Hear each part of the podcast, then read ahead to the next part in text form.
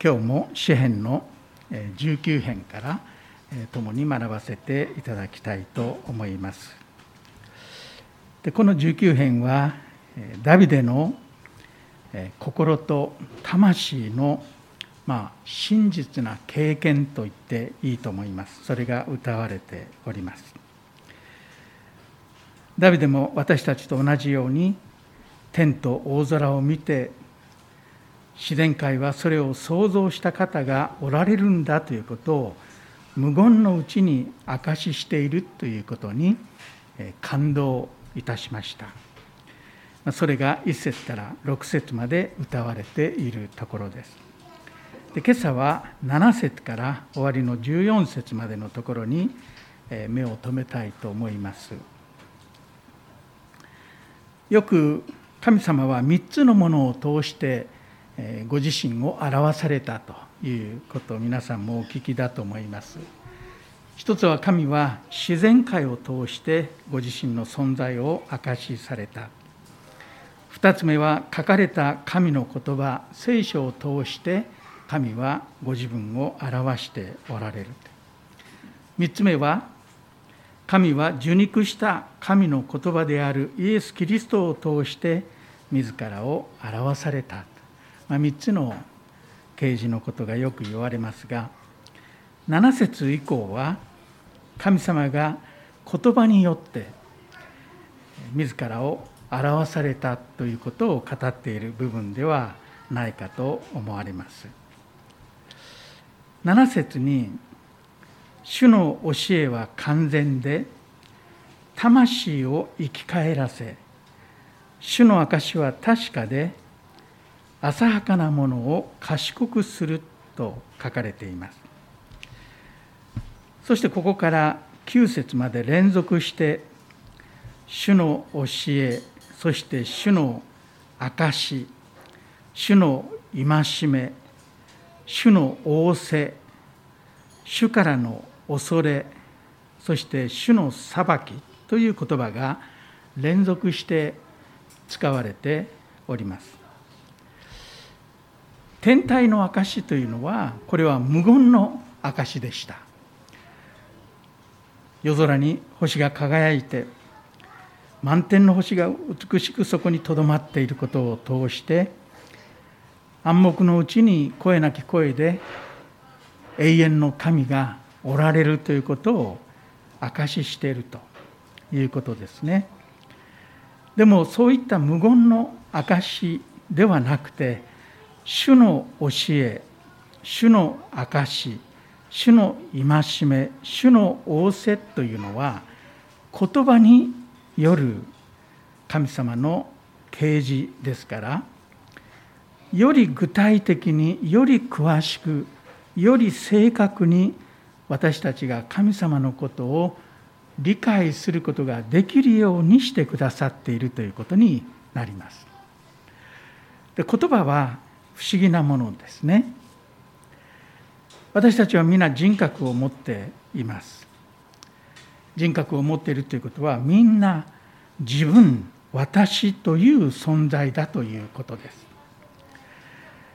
人格を持っている私たちは言葉を通して自分のことを表し表現しそして使徒のことを知りそして互いに交わりを持つことができますもし言葉がなければ私たちの交わりは深みを経験することのない表面的な交わりに終始してしまうのではないかと思いますね。自分が何を考えているのか自分が考えていることまた私はこうしたこう理解してるんだけれどもという自分の理解私はこういったことを思って感じているんだけどということ。また私はこれが嬉しいとかこれが悲しいとか。私はこういうことを計画ししたいと今願っている。計画。そしてまた思想など。こういったことは言葉がなければ細やかに的確に表現することができないものです。言葉によってより細やかに的確に表現して伝える必要が私たち人格を持っているものにはあるんですね。神様は言葉によってご自身を表しそして教えを与え証しをし戒めを与え仰せを与えてくださったただ天体を作って無言のまま私は存在してるよと何も言わずにじーっとしておられる方ではなくて神は神の形に作られた私たち人間に言葉をもってご自身を表してくださったお方です。それが教え、証、戒め、仰せというような言葉に表されております。そしてそのように神が言葉を通して明らかにしてくださったものを書かれた言葉として一つにまとめられているのが聖書だということができるわけですね。ダビデは自然界を見て感動してそこで終わりませんでした神は言葉によって私を教え戒めてくださりそして神様がいかに細やかなお方であるのかそして私と親しい人格的な交わりを持とうと願っておられる方なのかということを彼は知る恵みに預かりそしてここでそのことを歌っているんですね。では教えや戒めなど主の言葉はどのようなものをダビデの人生にもたらしたでしょうか。天体を見ていただけでは決して得られないものをダビデは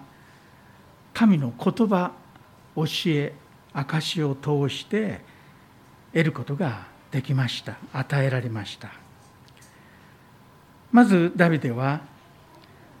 主の言葉は主の教えは魂を生き返らせるということを7節で述べておりますね。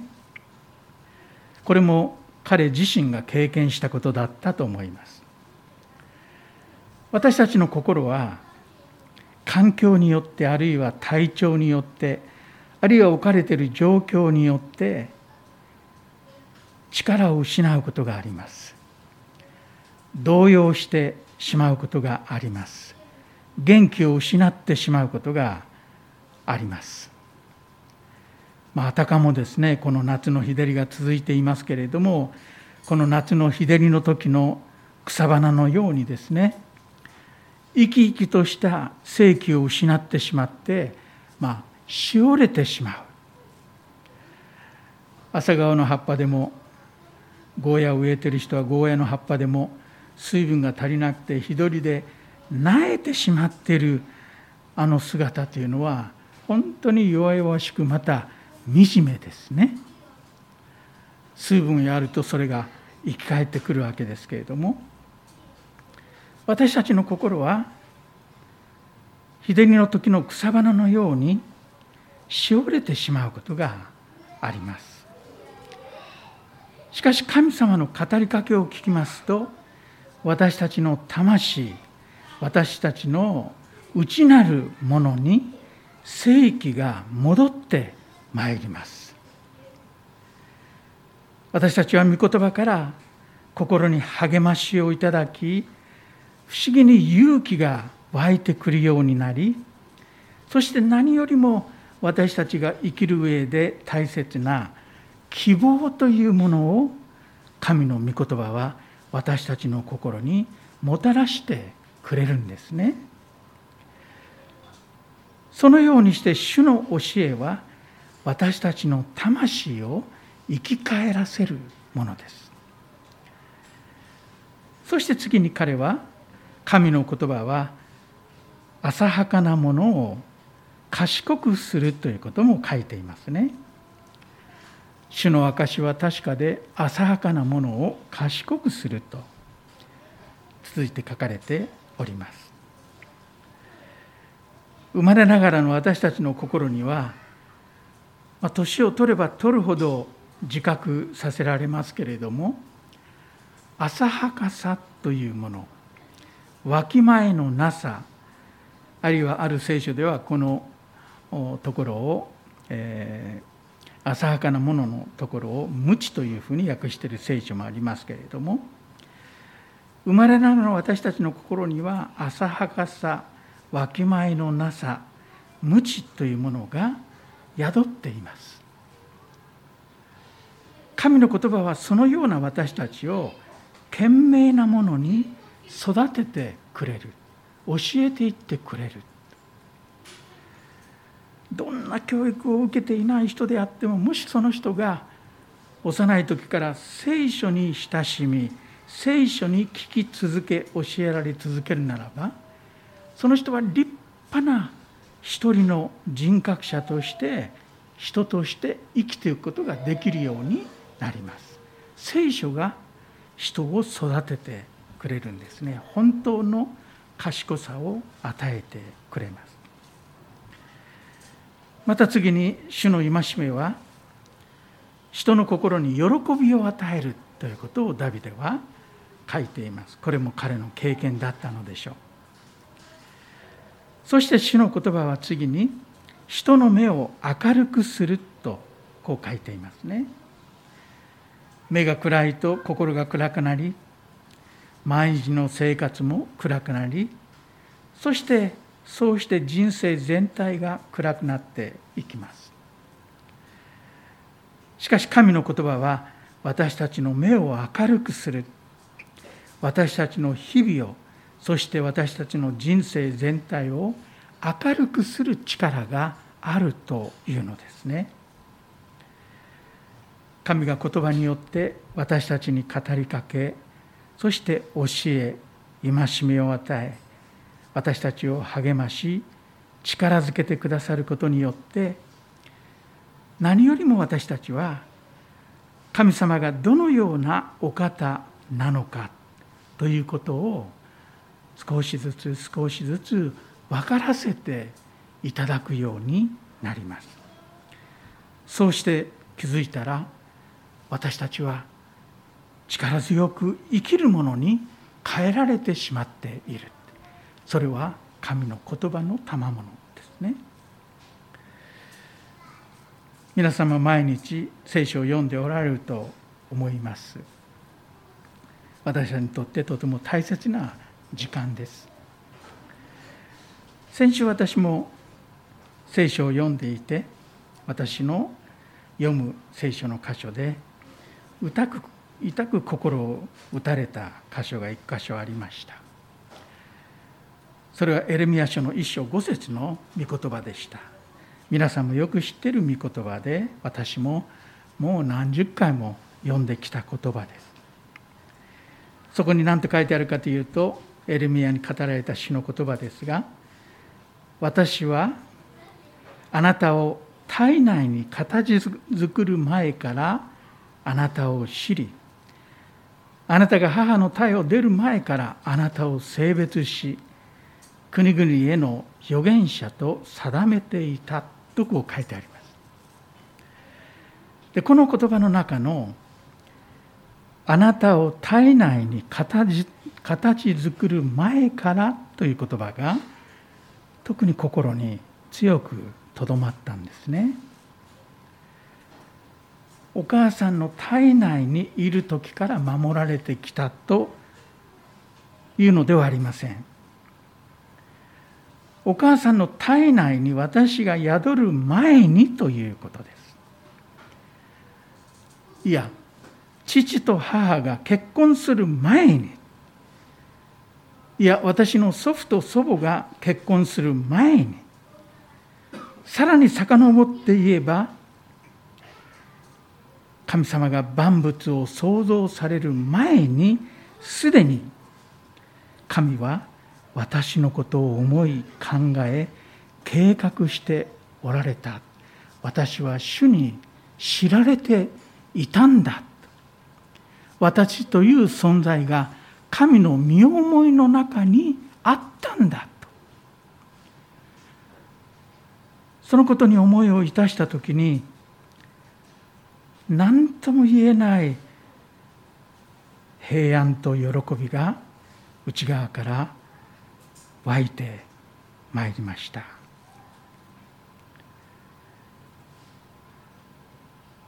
この事実が私たちが感謝とまた喜びを持ってそして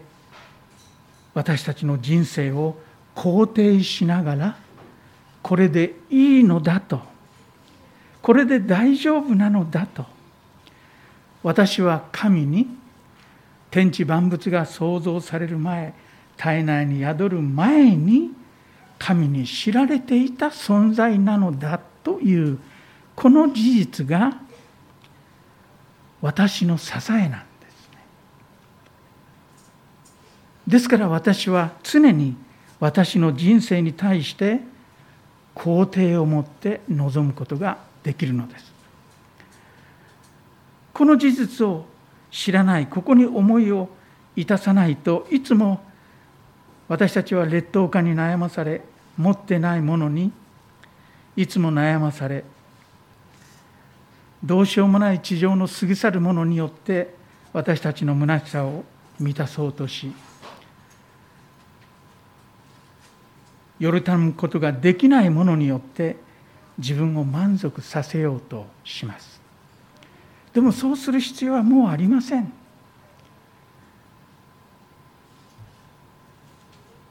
私が母の胎に宿る前から神は私を知っておられた。ということは私が私であるということを神ご自身が全て認めておられるということです。これが私たちの人生の肯定の土台になります。こういったことは自然界を見ていてもわからないんですね。私たちが神の言葉を読むことによってそれに目を留めることによって神の言葉が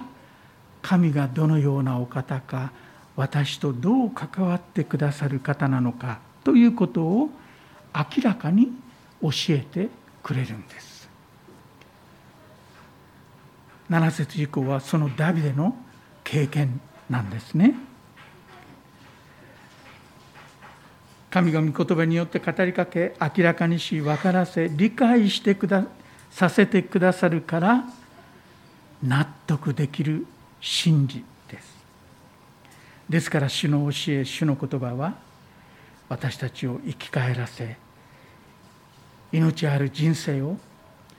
歩ませてくれるんだということですね。そして次にダビデは主の言葉がダビデにとってどのくらいの価値があるものなのかということを自分の経験上知り得たことを10節で述べております。それらは金よりも多くの純金よりも親しく蜜よりも蜜蜂の巣の滴りよりも甘い。彼はそう言っています。ダビデにとって神の言葉に勝る価値あるものは何一つなかったということです純金以上だとまたダビデにとって神の言葉に勝って親しく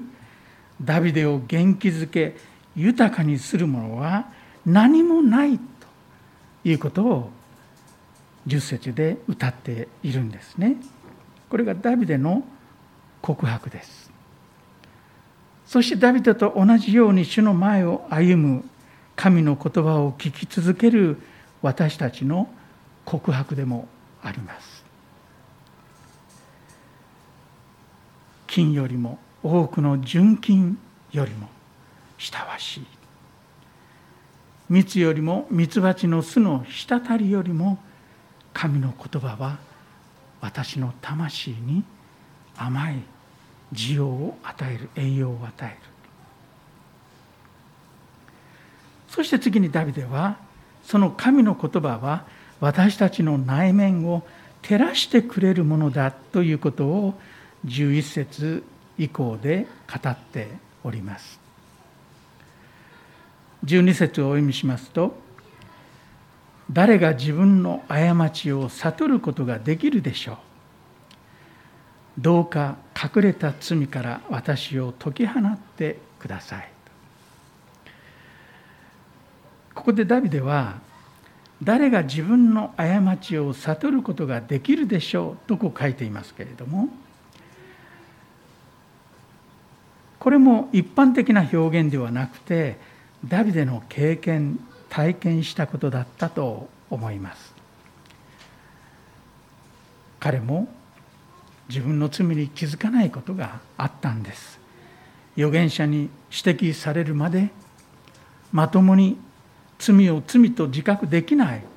弱さが彼にもありました。私たちにとって本当に難しいことの一つは自分をなかなか知ることができないということではないでしょうか。自分は分かっているつもりなんですよ。私のことは私が一番よく分かってると。お父さん分かってないお母さん分かってない兄弟分かってない友達も分かってない先生も分かってない誰も分かってくれない。私のことは私が一番よく分かってると思うんです。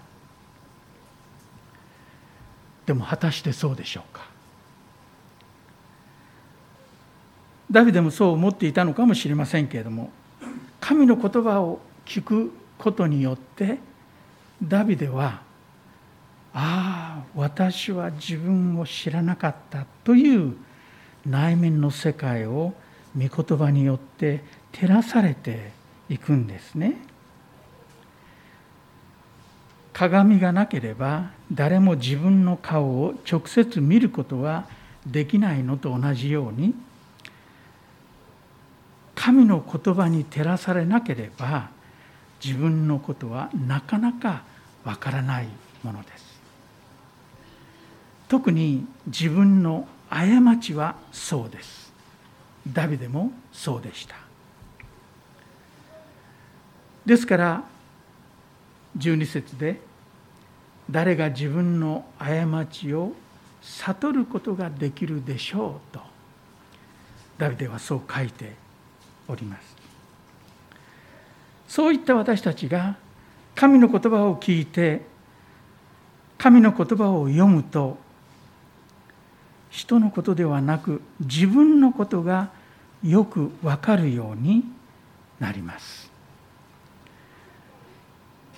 神の言葉は鏡のように私たちの内側の心の真相を映し出してくれるんです。そこで初めて私は過ちを犯していた。私が間違っていたんだということに気づくんです。ダビデは同じ12節の後半のところで隠れた罪からという隠れた罪という言葉も使っております。私たちが気づかないそういった隠れた罪それをそれは罪だよと指摘して気づかせてくれるのも神の言葉です。13節にはあなたのしもべを傲慢から守ってくださいという祈りがあります。傲慢という言葉が出てきます。私たちは人の傲慢にはすぐ気づきますが自分の傲慢にはなかなか気づかないものです。C.S. ルイスも本の中で書いています。私たちが最も毛嫌いしているのは人の高ぶりだ。高ぶっている人を見ると高慢な人を見るともう耐えられない。でもその同じ高慢が自分のうちにあるということにはなかなか気づかない。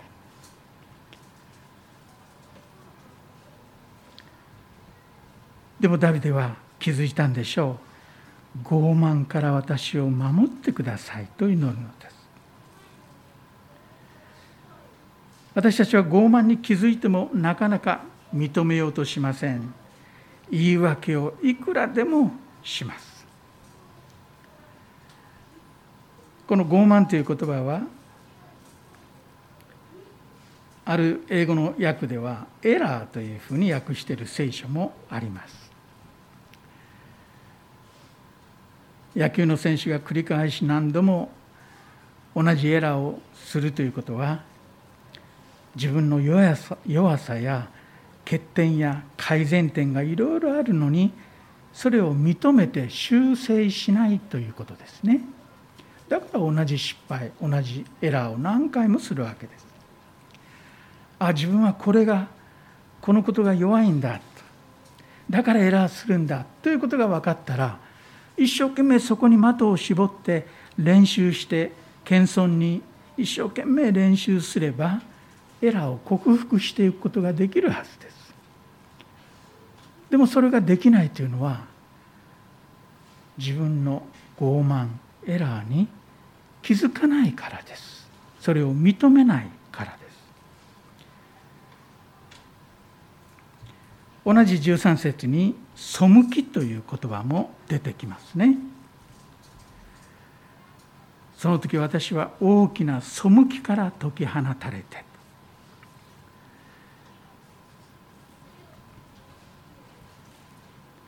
背きというのは法を破ることによって信頼を失うことを意味しています。アダムとエヴァ以来私たちは神様からの信頼を裏切り続けすっかりそれを失いそして人間同士もお互いの信頼を裏切り続けて背きの罪を犯し続けてきた。それが私たち人間の歴史です。そしてその背き信頼を失うという要素が今も私たちを支配しております。このような数々の罪の側面が語られていますけれども私たちは自分のこのような罪の真相になかなか気づこうとしませんし気づいてもそれを大変なことだとは受け止めない。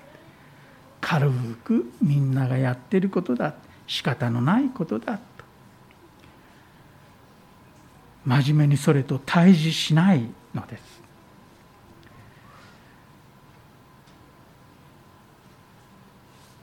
これが私たちの問題ですですから罪はそれがどのような罪であっても繰り返されていくのですね。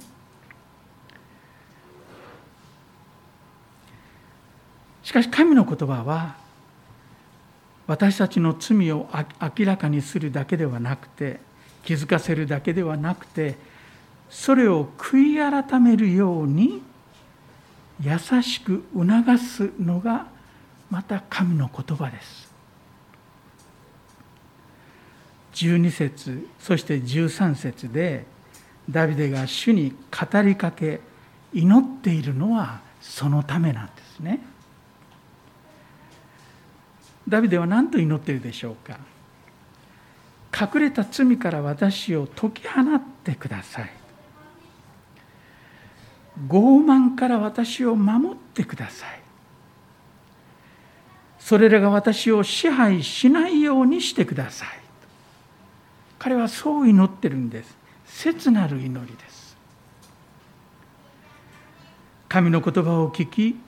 読むことによって私たちは必ず罪の悔い改めと告白に導かれていきます。そしてそれがこのような祈りとなって現れるのです。このような祈りは神の言葉を聞いて読んでまともに受け止めない人には祈ることができない祈りです。でも神の言葉をよく読む人はこのような祈りに導かれていくのです。私たちは自分の罪を認めるようになりそして罪の許しと罪からの救いを祈り求めるようになりそしてもう神様の憐れみにすがりつくことしかできない神様の憐れみにすがりつくのです。そしてそのような姿こそ私たち人間にとって最も麗しい姿だということができます。私たち人間にとって最も高潔な姿とは神戸を垂れて神の前にひざまずいて神に心を注ぎ出して祈っている姿です。それこそが最も高尚な人間の姿ですね。そこから全ては始まるのです。神の言葉主の教えと戒め証の言葉が私たちを主の救いへと導いていくのであります。そしてこの詩篇の最後にダビデは神の言葉によって神様との親しい交わりに入れられている自分の心のこの心底からの願い願望が何かということを祈っていますね。14節。私の口の言葉と私の心の思いとが見舞いに受け入れられますように。主よ我が意は我が贖い主よ。これはダビデの祈りです。同時に私たちの祈りです。自分のことについて祈るこれ以上の祈りがどこかにかあるでしょうか。私たちの祈りと願いは私の口の言葉と私の心の思いすなわち人格を持つ私というものが主の見舞いに受け入れられますようにという祈りです。それほどに私を記憶してください。記憶されたいのですというまあ魂の願望ですね。この14節は。神の御前で祈る時自分のしたことを数えてあれをしましたこれをしました。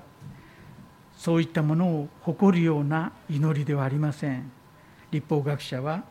そうしたパリサイ人はそうしたとイエス様がルカの福音書の例え話の中で語っておられます。神よ私はこれこれ捧げます。これこれ断食もしました。あのような悪い悪人のような罪は犯しませんでしたと自分のしたことを数え誇るそういう姿が書いてあります。そういった誇りを私たちが持ちますとますます自分の本当の姿が見えなくなっていきます。自分の心の真相が見えなくなると隠れた罪がさらにはびこり気づかない過ちを繰り返し傲慢が本当に美しいきれいな形に変装して私たちの心に忍び込んできて信頼を失う背きの罪をやがて犯してしまいます。そうならないようにダビデは私の口の言葉と私の心の思いとが見舞いに受け入れられますようにと祈るのです。神の言葉は私たちの内面を照らし神様のご性質と見業を教え神様との交わりを与えてくれます。そして私たちを正しい方向に導いてくれます。ここにですね私たちクリスチャンが毎日一生涯聖書の御言葉を聞き続け読み続け学び続けなければならない理由があるんです。しかし残念なことに私たちは神の言葉を軽んじてしまいやすいものです。十節にあるように御言葉は本当に素晴らしい純金よりもミツバチのミツバチの巣の滴りよりも甘いとああいい御言葉だと言いながらでも実生活では神の言葉をじゃあ熱心に読んでいるかというとそうじゃない。日々御言葉によって養われ魂と信仰の栄養を豊かにいただいているかというと必ずしもそうじゃない。時として霊的に魂の栄養失調になってしまっている。だから罪に対する抵抗力がない。全てのことをいつも自分中心に考えてしまう。受けるよりも与える方が幸いであるとおっしゃったイエス様の言葉がもう遠くのなんかただの標語になってしまってる。そうならないように私たちはダビデと同じように純金よりもミツバチの巣の滴りよりも甘い神の言葉を本当に真摯に心を静めて毎日読まなければならない。それができないうちは本当の信仰は力強い命のある信仰はなかなか形作られていきません。有名な伝道者のリエル・ムーディという人が言ったという有名な言葉があります。聖書はあなたを罪から守ってくれる。しかし罪はあなたを聖書から遠ざけていく。そういう言葉ですね。聖書は私たちを神に近づけ近づけ神に導き神との交わりへと引き入れてくれるけれども神の言葉に聞きそれを読むことがなければ私たちは過ちや隠れた罪傲慢や背きそのような罪が私たちの心と生活の中に忍び込んできていてもそれに気づかないというのです。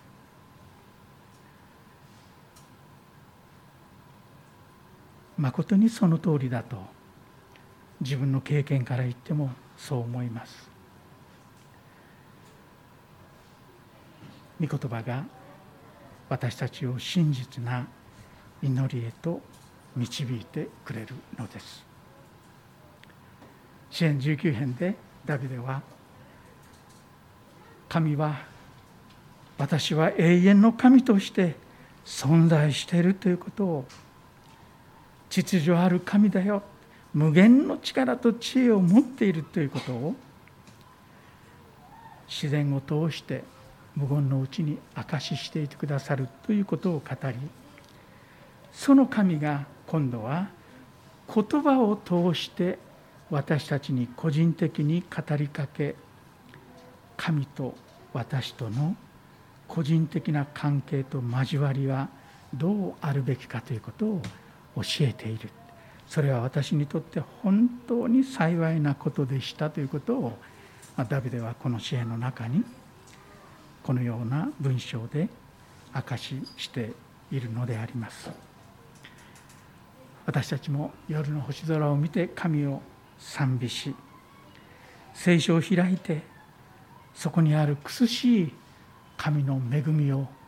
読み取りその恵みの中に身を浸し本当に小躍りするような喜びの中に命ある信仰生活を送ってまいりたいとそう思います。お祈りします。